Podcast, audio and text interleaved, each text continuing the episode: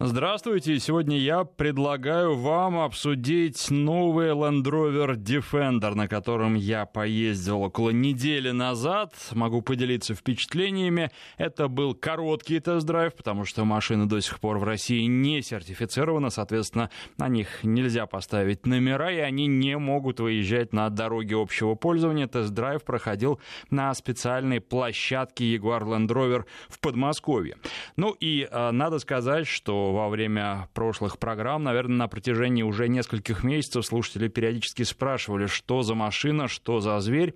Изначально отношение к этому автомобилю у меня было неоднозначное, но должен сказать, что большинство вопросов этот, пусть даже короткий и достаточно рафинированный тест-драйв у меня снял, потому что автомобиль действительно стоящий. К нему, конечно, остаются определенные вопросы, как и к любому автомобилю, но, тем не менее, на мой взгляд, плюсов существенно больше в этом автомобиле, чем минусов. Сегодня коротко, наверное, сравним его и с конкурентами, которых, в принципе-то, и не так много, и поговорим, зачем вообще в современных условиях нужен такой автомобиль, кому он может потребоваться, для чего покупать а, настоящий внедорожник. Но надо подчеркнуть, что новый Defender — это современный внедорожник. Тут а, важный очень момент. Он может многое, но на основе всех современных технологий. А поговорим еще про багажники, которые теперь э, можно устанавливать только лицензионно, если скажем так. А, нельзя а, ставить всякий самопал, за это можно, во-первых, штраф получить, но штраф небольшой, 500 рублей. А вот что касается требования демонтировать багажник, и если это сделать нельзя, то возможно эвакуация автомобиля на штрафстоянку, такая мера есть, и я думаю, что она будет как раз а, ну, достаточно болезненной для многих. Поэтому вот Э, самопальные багажники — это вещь теперь вне закона. Ну, поговорим, пару слов буквально скажу, причем э, как раз на примере Defender очень хорошо здесь можно проиллюстрировать, э, к чему в принципе может приводить такой багажник, который устанавливается безо всякой сертификации и просто делается на глаз. Кстати, вчера тоже говорил с вами на эту тему, и вот в качестве примера слушатели приводили газели, на которые просто сверху наваривают раму и туда кладут шестиметровые доски. И по выражению одного из слушателей, потом такой автомобиль едет и как баржа качается на волнах. Вот этого быть не должно. А, телефон в студии 232-1559, код Москвы 495. Э, короткий номер для ваших смс 5533. В начале сообщения пишите слово «Вести» для WhatsApp и Viber. А телефонный номер плюс 7 903 170 63 63. Плюс 7 903 170 63 63. Естественно, обсуждаем Внедорожники сегодня, хорошие внедорожники, те, которыми вы удовлетворены на основе Defender.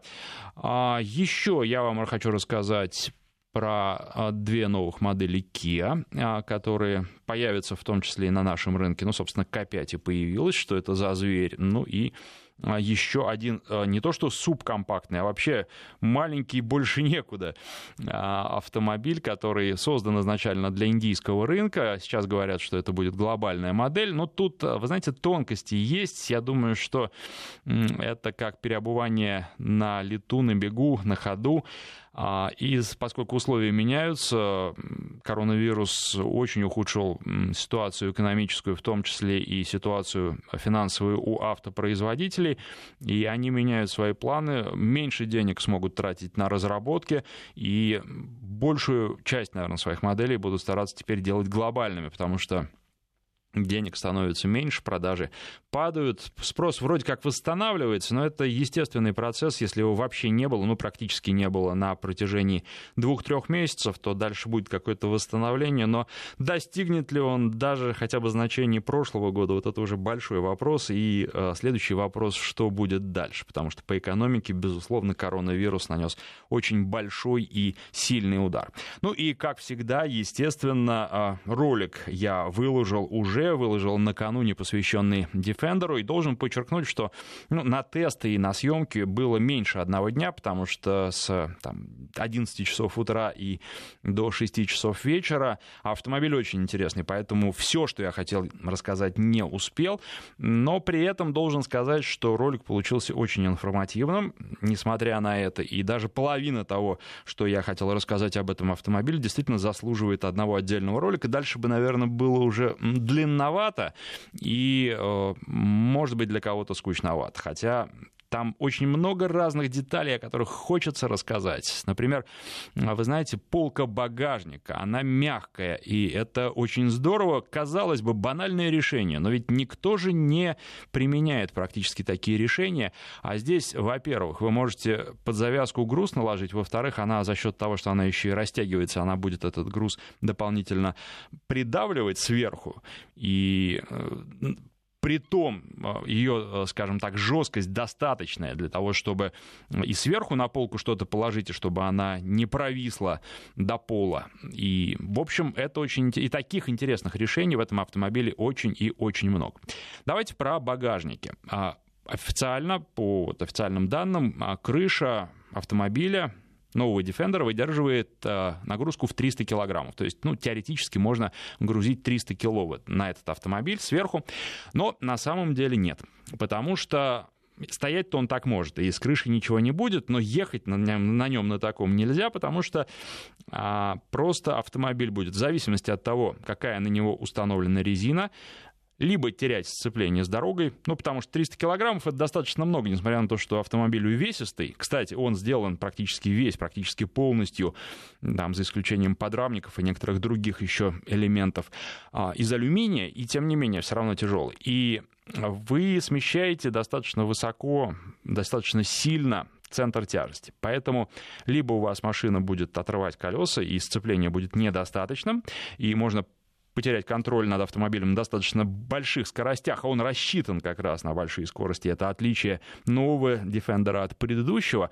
Ну и второй момент, э, который нужно учитывать, тут э, он может просто переворачиваться. То есть если резина такая, что она хорошо держит дорогу, то такой автомобиль с высоким завышенным центром тяжести, он просто может перевернуться. Поэтому в реальности грузить можно не больше 150 килограммов. И вот э, таковы гримасы маркетинга сейчас. То есть, с одной стороны, может, и, наверное, это хорошо, потому что это запас прочности, с другой стороны, и для бездорожья. И э, с другой стороны, ехать с такой нагрузкой нельзя. Теперь а, вопрос, который мне уже задали а, в комментариях в Ютубе. Вообще, для кого такой автомобиль? И, наверное, это важная тема, потому что а, да, безусловно, найдутся люди, которые будут выезжать на таких машинах и в грязь, но таких людей будет немного. И я предполагаю, что большинство будет брать все же Defender для езды по городу, потому что, и это очень важно, в отличие от предыдущего поколения, этот Defender прекрасно будет передвигаться и по городу, и по трассе. На нем можно ездить быстро, на нем можно ездить далеко, он комфортный. Это современный автомобиль. По повадкам он не отличается от кроссовера. И, соответственно, автомобиль... Давайте напомню, телефон, кстати, 232-1559. Вы можете задавать и свои вопросы, которые а, связаны с автомобилями, посвящены автомобилям, автомобильной тематике, каким-то другим моделям, не обязательно вездеходам и внедорожникам. 232-1559, код Москвы 495. Итак, продолжу. А, что касается Defender и его возможностей. Это действительно один из самых универсальных автомобилей из тех, на которых я ездил. Но я не перестаю повторять, что езжу я практически на всем, что официально продается в России, кое на чем, что официально в России не продается. Вот совсем недавно я провел тест-драйв а, большого пикапа, огромного пикапа.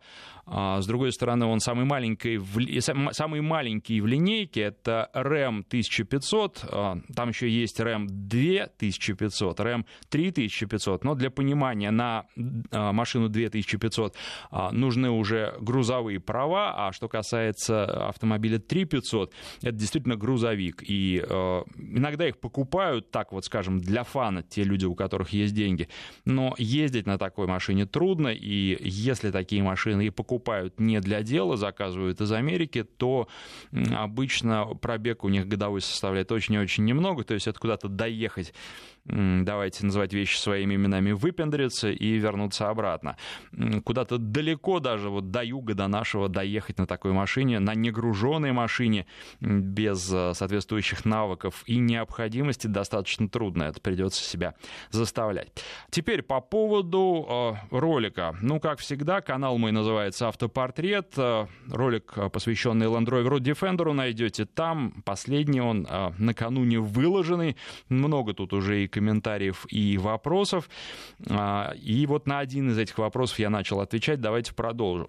Для кого этот автомобиль? Думаю, что в большей, по большей части не для того, чтобы залезать на нем в грязь, а для того, чтобы просто нормально ездить, зная что при необходимости, а такая необходимость периодически возникает, даже просто бывает, что навигатор куда-то ведет, когда ты едешь далеко, едешь в другой город и попадаешь в пробку, ведет в объезд, и ты не знаешь, куда он тебя ведет. А в итоге он тебя заводят на такие дороги, по которым ездить страшно и а, по которым не каждая легковушка проедет. Вот а, в таких ситуациях э, водитель Defender нового может быть абсолютно спокоен, потому что никаких проблем с машиной у него не будет. И поэтому я говорю об универсальности этого автомобиля.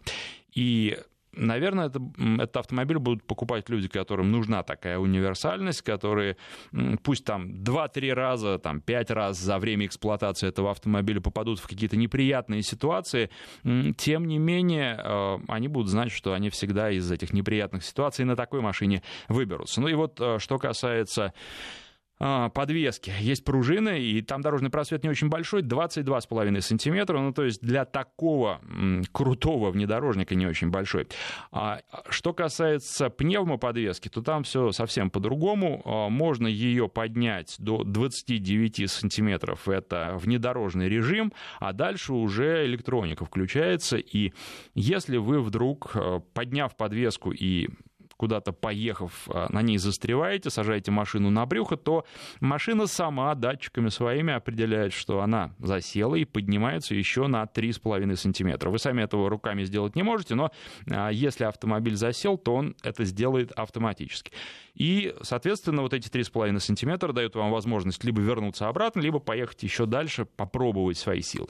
Если вы и там застрянете, поехали пробовать силы и застряли, то у вас есть еще 3,5 сантиметра, на которые можно поднять автомобиль для того, чтобы вернуться назад. И э, суммарно получается 36 сантиметров дорожный просвет, и это, конечно, впечатляет. И вы знаете, автомобиль, а, по поводу внешности, наверное, тоже нужно несколько слов сказать, он на фотографиях не производит а, большого впечатления, потому что, ну, какой-то он достаточно странный и невыразительный, по крайней мере, по фотографиям так кажется. В жизни гораздо интереснее, нужно сказать, и спереди, и сзади, и а, если на фотографиях можно найти какое-то сходство с другими автомобилями, то в жизни нет. И автомобиль интересный, я думаю, что на дорогах первое время будут на него обращать внимание, и я планирую, как только поставят на эти машины номера, взять одну из них и уже провести тест в реальных условиях и дорассказать об этом автомобиле то, что я не успел рассказать э, в своем первом ролике, который, кстати, по времени тоже получался вполне таким приличным в 18 минут. А, еще раз, автопортрет авто э, поиск в любом поисковике находите канал на Ютубе мой и смотрите этот ролик. Я считаю, что даже просто посмотреть, э, до чего дошел прогресс, а, какие сейчас делают автомобили и насколько техническая мысль шагнула вперед, и насколько это применимо уже не только в каких-то космических технологиях или в военных технологиях, а просто в быту, это а, крайне интересно. И дорожный просвет э, в 36 сантиметров — это далеко не единственный пример. Правда, сразу же нужно сказать, что а, пневмоподвеска достаточно нежная, и там компрессор перегревается, и она перестает работать. То есть если э, человек покупает такую машину, а потом там с брелка можно еще еще управлять пневмоподвеской. Если человек покупает такую машину и начинает друзьям показывать, вот в какой-то момент она может перестать работать, и нужно будет время для того, чтобы компрессор остыл. Но вот, опять же, это примета времени. Раньше все было дубовое, надежное, сейчас все изысканное и менее надежное и требует больше внимания. Но вот что я хотел сказать. Наверное, да, если постоянно залезать на таком автомобиле в грязь, то долго он не выдержит. Ну, по крайней мере, так долго, как предыдущий Defender, который был рассчитан на суровые условия эксплуатации. Но если вы будете ездить на таком автомобиле, все же рассчитанном на бездорожье а, в городских условиях э, по асфальту преимущественно, то я думаю, что ресурса его хватит надолго. И я предполагаю, что это одна из причин, по которой такие автомобили достаточно дорогие. Цены пока не объявлены, но я предполагаю, что цены будут начинаться где-то от 4 миллионов рублей. А дальше там э, фантазировать можно много, и там возможностей, в том числе и для персонификации этого автомобиля, очень и очень много.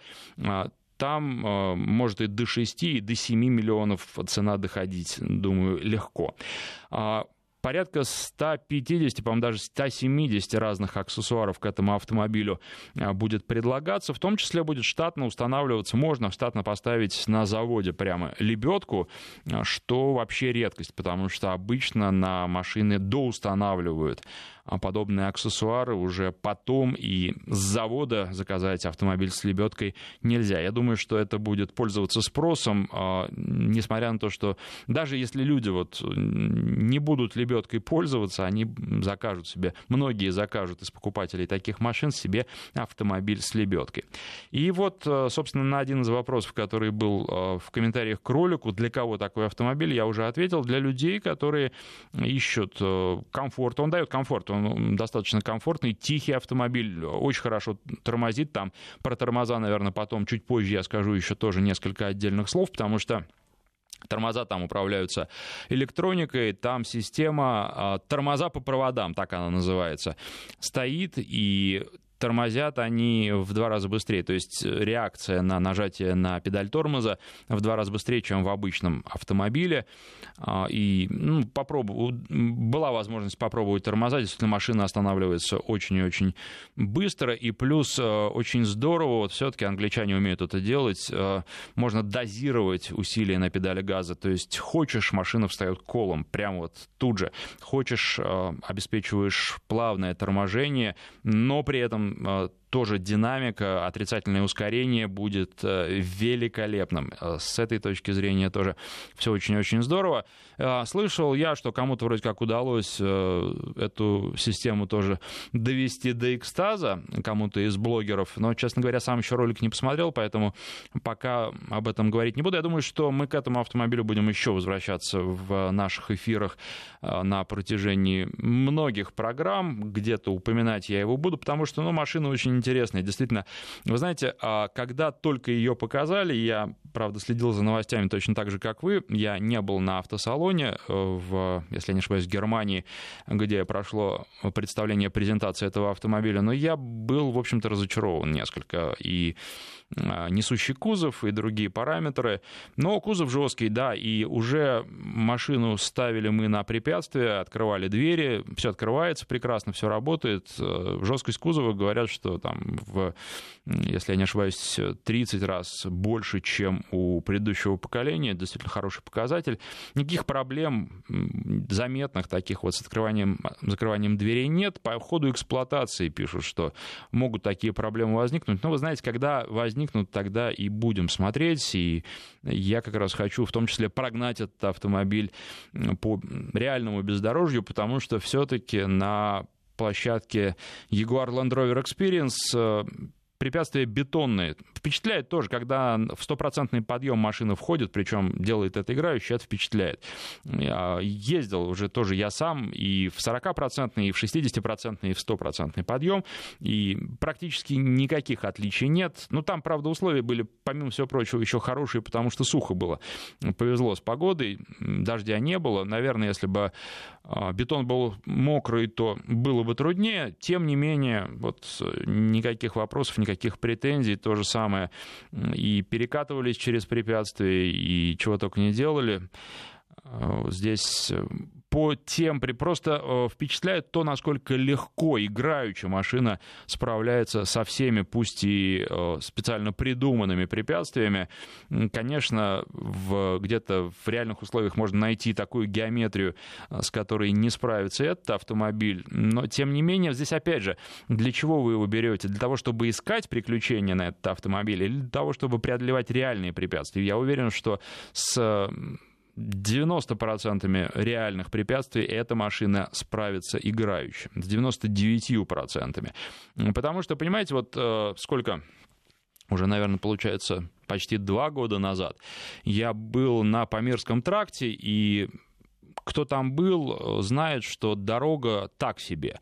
И, в общем, это заброшенная дорога в стране, в которой на протяжении длительного времени шла гражданская война, и там до сих пор остаются минные поля по обочинам этой дороги и предупреждение, что выходить туда нельзя, осторожно мины.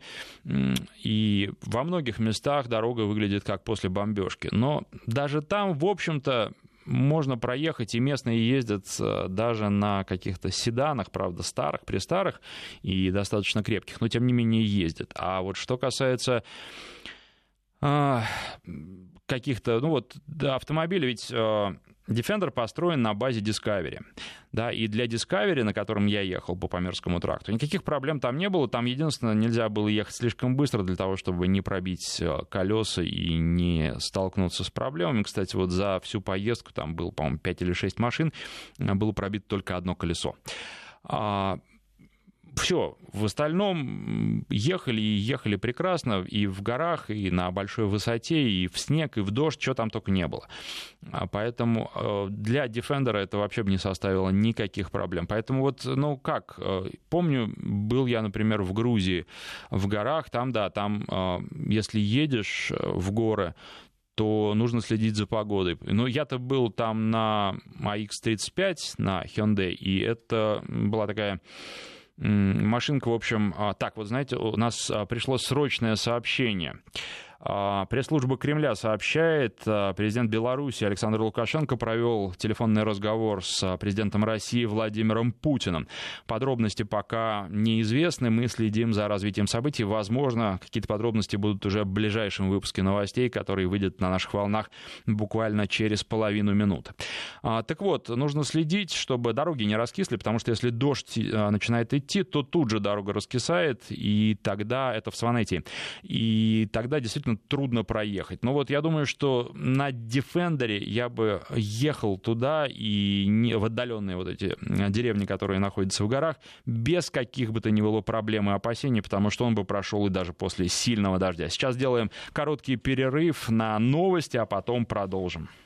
Я хочу напомнить, телефон в студии 232-1559, код Москвы 495. Звоните, потому что очень долго обычно слушатели раскачиваются, а потом а, дозвониться не могут. Вот сейчас есть такая возможность, поэтому звоните прямо сейчас, не раздумывая, задавайте вопросы по поводу Defender. Ну и, естественно, по поводу других автомобилей тоже никаких проблем нет. 232-1559, код Москвы 495. Вот, например, Сергей из Германии спрашивает. «А, Добрый день, Александр. Вот присматриваясь к джип Cherokee 16 года, а, дизель кто производит двигатель, понять не могу, хотел бы услышать ваше мнение. Сергей, я, честно говоря, вот не припомню в нашей линейке в российской дизелей на Чироке, на Гранд Чироке, да, а вот на Чироке, э, честно говоря, не помню, может быть, просто вылетело из головы, но вообще э, джип же принадлежит Фиату, поэтому здесь итальянцы точно покопались, поэтому а, ответ на, ваш вопрос, он достаточно простой. Кстати, напишите, а какой там дизель? К какому дизелю вы присматриваетесь? Из Ростовской области от Михаила вопрос. Что лучше? А, он, правда, пишет Subaru Outlander. А, наверное, все-таки речь идет о Mitsubishi Outlander. Или Nissan X-Trail. Или уж Subaru Outback, но это совсем другая машина. Так, а, вы знаете, я не могу ответить, вот, э, Михаил, на ваш вопрос, потому что я не могу сказать, что для вас лучше. Оба автомобиля, на мой взгляд, достойные, а, они отличаются, тут же вы не пишете вообще, э, с какими двигателями вы их рассматриваете, и это уже, ну, как как минимум половина дела. Да, я считаю, что это оба надежные автомобили, хорошие, достаточно комфортные. Наверное, X-Trail будет по комфорту получше, по плавности хода, чем Outlander. С другой стороны, Outlander там надо по цене тоже посмотреть, наверное, будет в, по крайней мере, некоторых комплектациях э, сходных подешевле, поэтому Здесь все на ваше усмотрение. В общем, э, сходные по концепции японские автомобили разных производителей. И тут уж вот э, к чему у вас... Наверное, все-таки Outlander будет внутри пустоват по сравнению с Nissan, хотя и Nissan не пример какой-то яркости в этом сегменте. Сейчас у меня на тесте Mazda CX-5. Вот для меня, по крайней мере, это безусловный лидер сегмента, хотя есть другой очень сильный конкурент. Это Volkswagen Tiguan, и я отдаю ему должное, но просто Mazda с ее подвеской более всеядная, для разных дорог подходит. Tiguan все-таки для хороших дорог, он европейский автомобиль.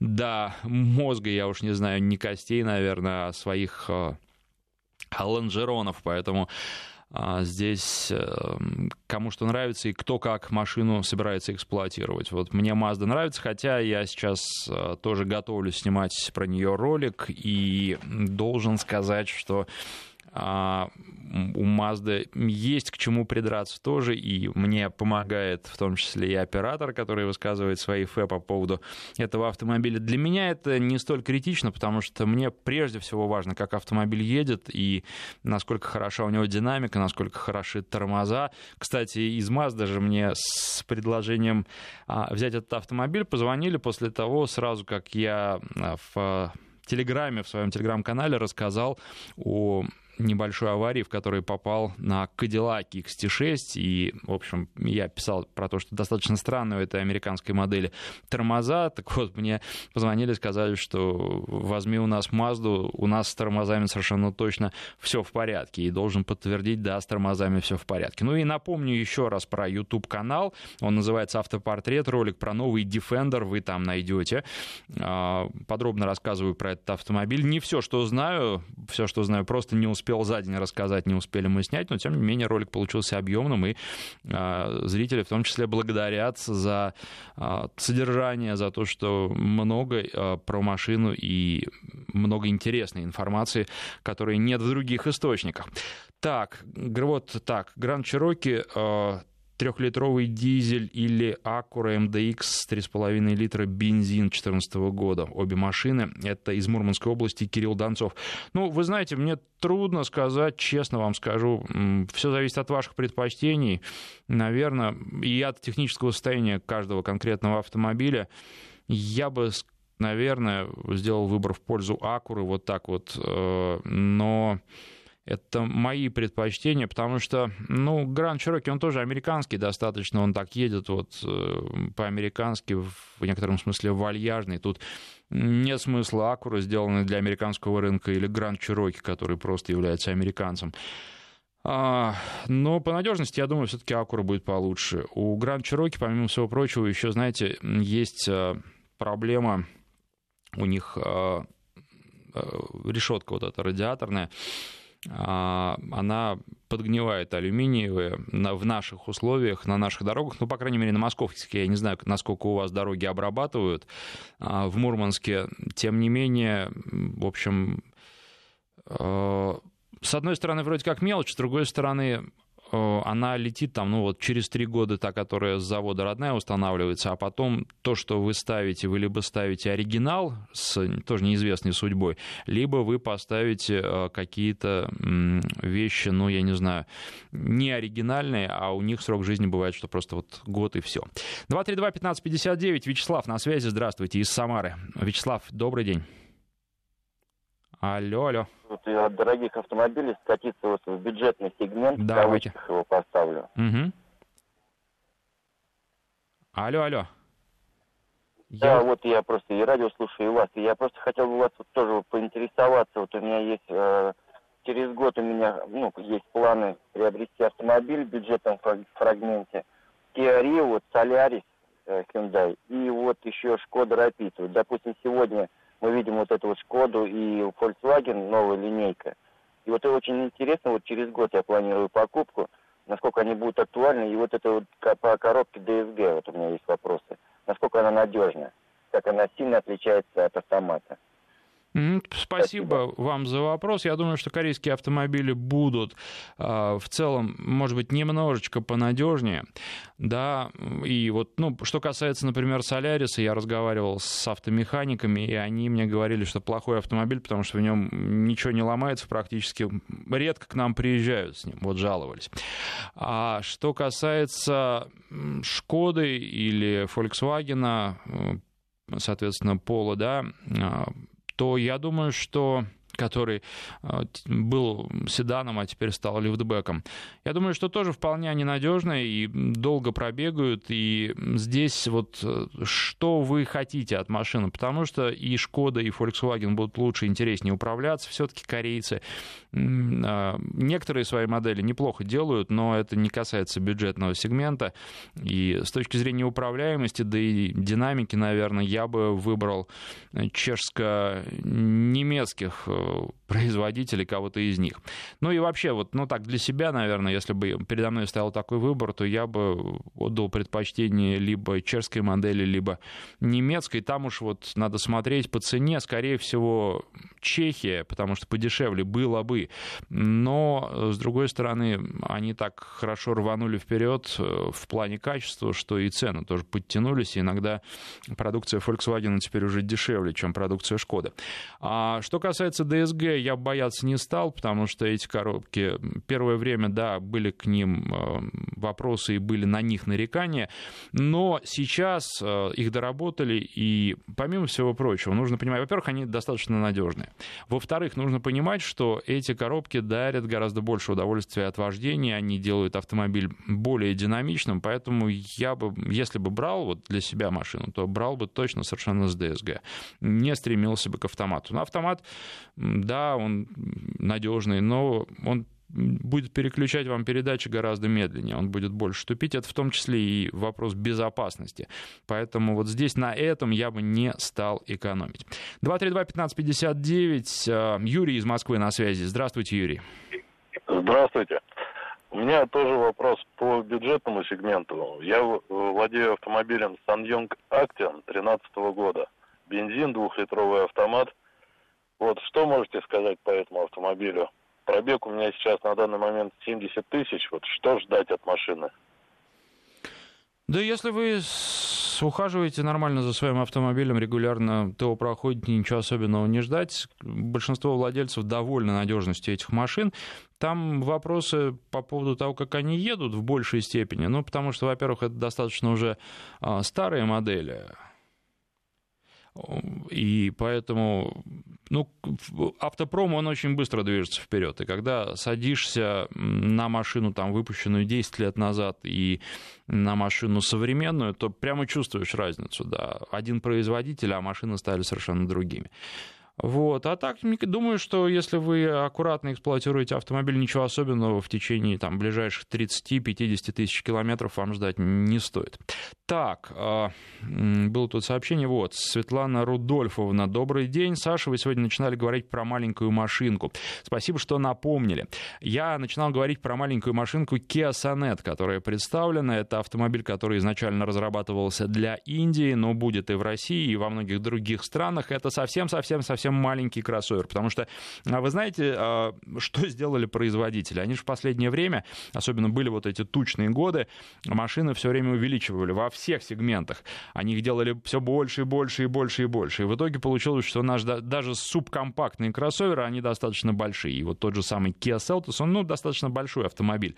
И достаточно дорогой автомобиль, потому что а, в хорошей комплектации там миллион восемьсот это дорого для, для малюсенькой машинки, как она позиционирует планируется. Поэтому стали делать машины еще поменьше. Ведь а, если а, просто взять и сделать ну, новое поколение меньше, потребитель этого не поймет. Нужно либо делать больше, либо оставлять таким же в а, самом крайнем варианте.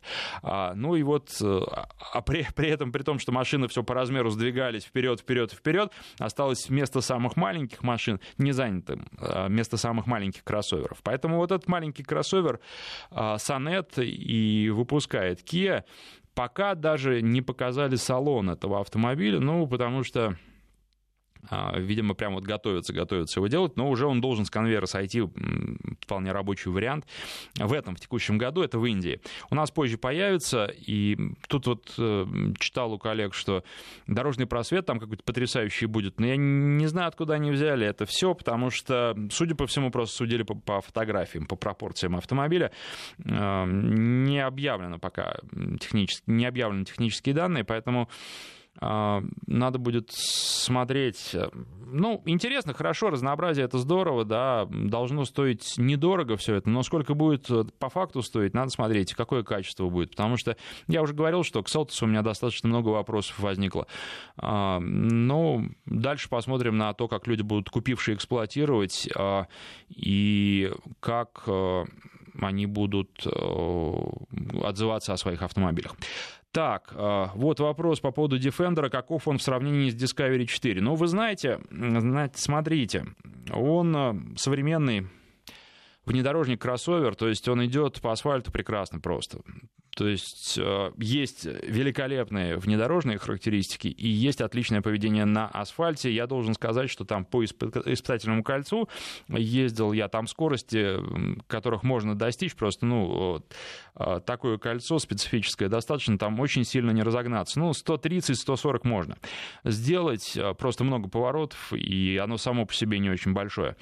А, но вот должен сказать, что на внедорожной резине, на АТ машина себя вела великолепно. Просто она держит дорогу, как э, по рельсам идет.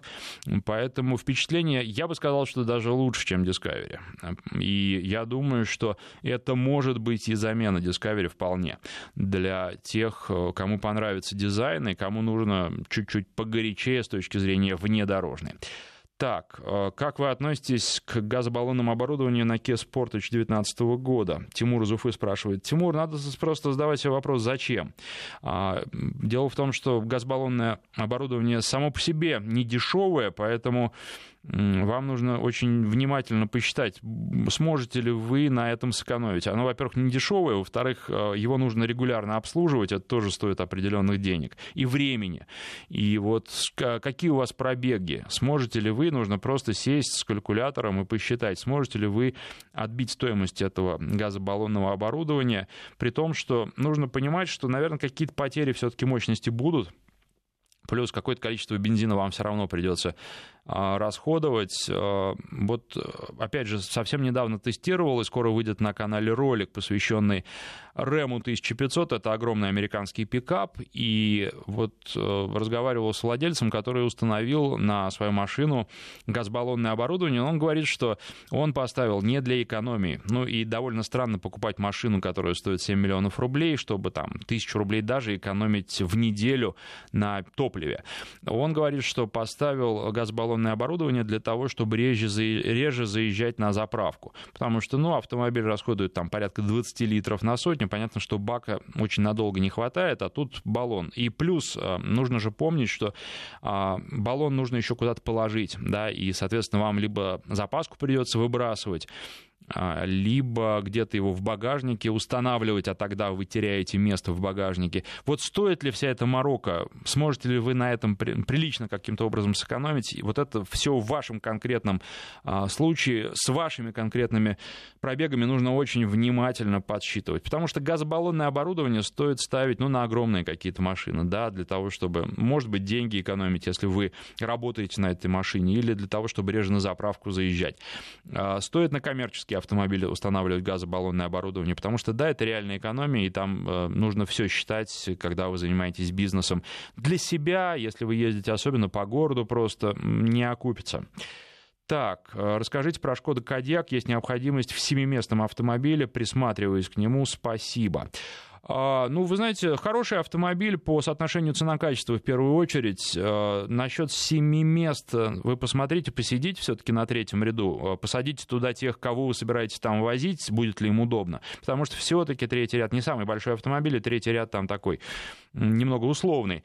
А, так, по потребительским качествам машина очень неплохая. И вы знаете, а, когда обсуждаю, в том числе даже компактные кроссоверы, субкомпактные кроссоверы, очень часто а, мне люди пишут, что не-не, тут дорого, не возьму я такую машину, я лучше Кадьяк возьму. И это действительно правильно, потому что чехи делают очень неплохие автомобили за вменяемые по нынешним временам деньги. То есть все дорого стало стоить, но все же вот есть некоторые модели, которые стоят нормальных денег, адекватных более-менее текущему рынку, и поэтому я думаю, что ну, в целом, впечатление у меня от этого автомобиля очень неплохое. Другие варианты, конечно, тоже есть, но надо смотреть по деньгам, сколько вы можете заплатить за них. Ну, например, вот как, как вариант, сейчас э, ведь Mitsubishi Outlander, да, там слегка обновился новый модельный год, 2020, и там тоже есть в том числе семиместный вариант. Зайдите, посмотрите, потому что с точки зрения надежности, я думаю, Mitsubishi будет не хуже, а все остальное, вот э, что вам больше нравится. 232-1559, телефон в студии. А, Юрий на связи а, из Тюмени. Здравствуйте, Юрий. Да, добрый день. А, подскажите, пожалуйста, вот вы на машинах новых ездите, или, по крайней мере, в курсе всех новинок, э, что лучше сделать? Вот гибридный Highlander, на что поменять? Год еще кататься, пока выйдет новый Highlander XSE в следующем году? Или есть что-то интересное после него попробовать? Ой, ну а вам именно гибрид нужен? Ну, просто, допустим, старые атмосферники уже надоели, 5.7, 5.6, 6.2, а вот именно что-нибудь такое, да, современное, прогрессивное. Ну и не Тесла, чтобы была, чтобы не 300 километров проехать, а 3-4 тысячи можно было проехать. Угу. Ну, как вам сказать? Не, ну 3-4 тысячи даже на гибриде вы вряд ли проедете, честно говоря. Ну, ну почему на гибриде? Я же вот езжу регулярно, то есть у меня вот уже к 100 тысячам приближается пробег. На одной заправке вот 3-4 думаю, Или менять, или еще год покататься, то есть э, дождаться нового Хайлендера. Ну, я бы, наверное, при таком раскладе дождался, потому что дело в том, что гибриды у нас не очень популярны. У нас вот есть, например, такой автомобиль, можете посмотреть, как Volvo XC90 гибридный, да, я его uh-huh. на тест не брал, потому что, ну, мне предлагали, но очень узкая аудитория, как раз мало кому он будет интересен. Здесь одно дело Defender, э, люди, многие, которые никогда не купят, а им все равно интересно посмотреть и послушать uh-huh. про этот автомобиль. Другое дело Volvo гибридный. Но вот э, Volvo, они они же серьезно прямо э, переходят на электричество, да, и у них все заявления посвящены этому последние. Поэтому и гибриды у них очень неплохие. Они много раз гибриды пытались к нам привозить, но спрос маленький, поэтому в линейке у них... Но они живучие, то есть чтобы машина проехала свои 100-150 тысяч. Ой, проедет там... без проблем абсолютно. Вы знаете, тут дело в том, что Volvo, когда только появились вот эти вот новые, там у них серия, все двигатели двухлитровые, но с э, разной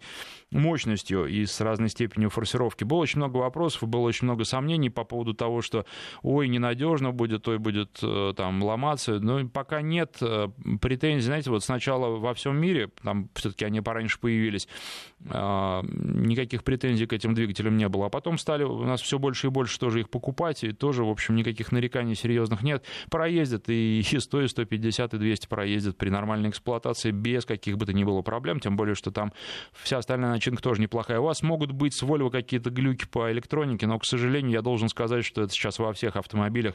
Вы вряд ли найдете какой-то вариант. Э, это с морозами будет связано? Или Нет, это будет просто связано с... Ну, это проблема, да, Range Rover, BMW, Mercedes, да? Да, вот, в общем, все, всех автомобилей, потому что в том же самом Ягуаре вот у меня случалось, да, когда он просто на ходу перезагружался, мультимедийная система, и плюс uh-huh. вы просто едете, машина продолжает ехать, но вы не видите, ни с какой скоростью она едет, то есть вы можете только на свои ощущения полагаться. А при, приборов у вас нет на протяжении там двух минут, пока все это не перезагрузится. Вот. Э, но это прям экстремальный вариант бывает какая-то мелочевка, что-то там отказывает.